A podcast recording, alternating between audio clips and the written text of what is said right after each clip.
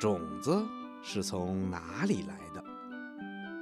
小朋友们都知道，我们这个世界上很多植物的生长都离不开种子，都是从种下一粒种子开始的，而种子发芽、生根，然后再长出叶子和花朵以后，就会结出果实。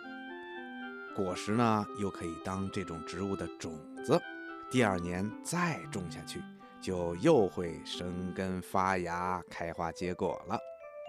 要是没有种子，就长不出植物；长不出植物，就结不了果实；没有果实，也就没有种子了。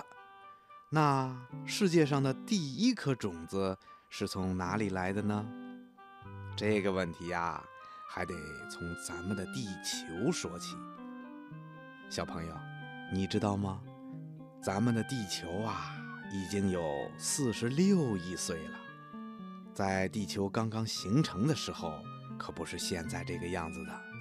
那个时候啊，地球上没有任何的生命。后来呢，大约在三十亿年以前，慢慢的在地球的海洋里。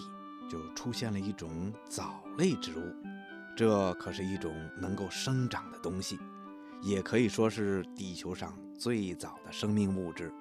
不过，这种藻类非常非常的小，小的用肉眼都看不到。也就是说，它是一种微生物。别看这种藻类很小，但它顽强地在地球上生存了几十亿年。在这期间，他们做出了非常大的贡献，就是制造了大量的氧气。当海洋中充满了足够的氧气，又慢慢的释放出来，覆盖了整个地球的时候，生命细胞才慢慢的活跃了。这些生命细胞就开始组合成更大的组织和器官。换句话说啊，就是动植物借助于氧气。才由小变大，从低级转为高级，然后才能从海洋走向陆地的。大约在四亿年前，原始海洋中已经出现了广阔的陆地。陆地上植物的祖先呐，是一种蕨类物质。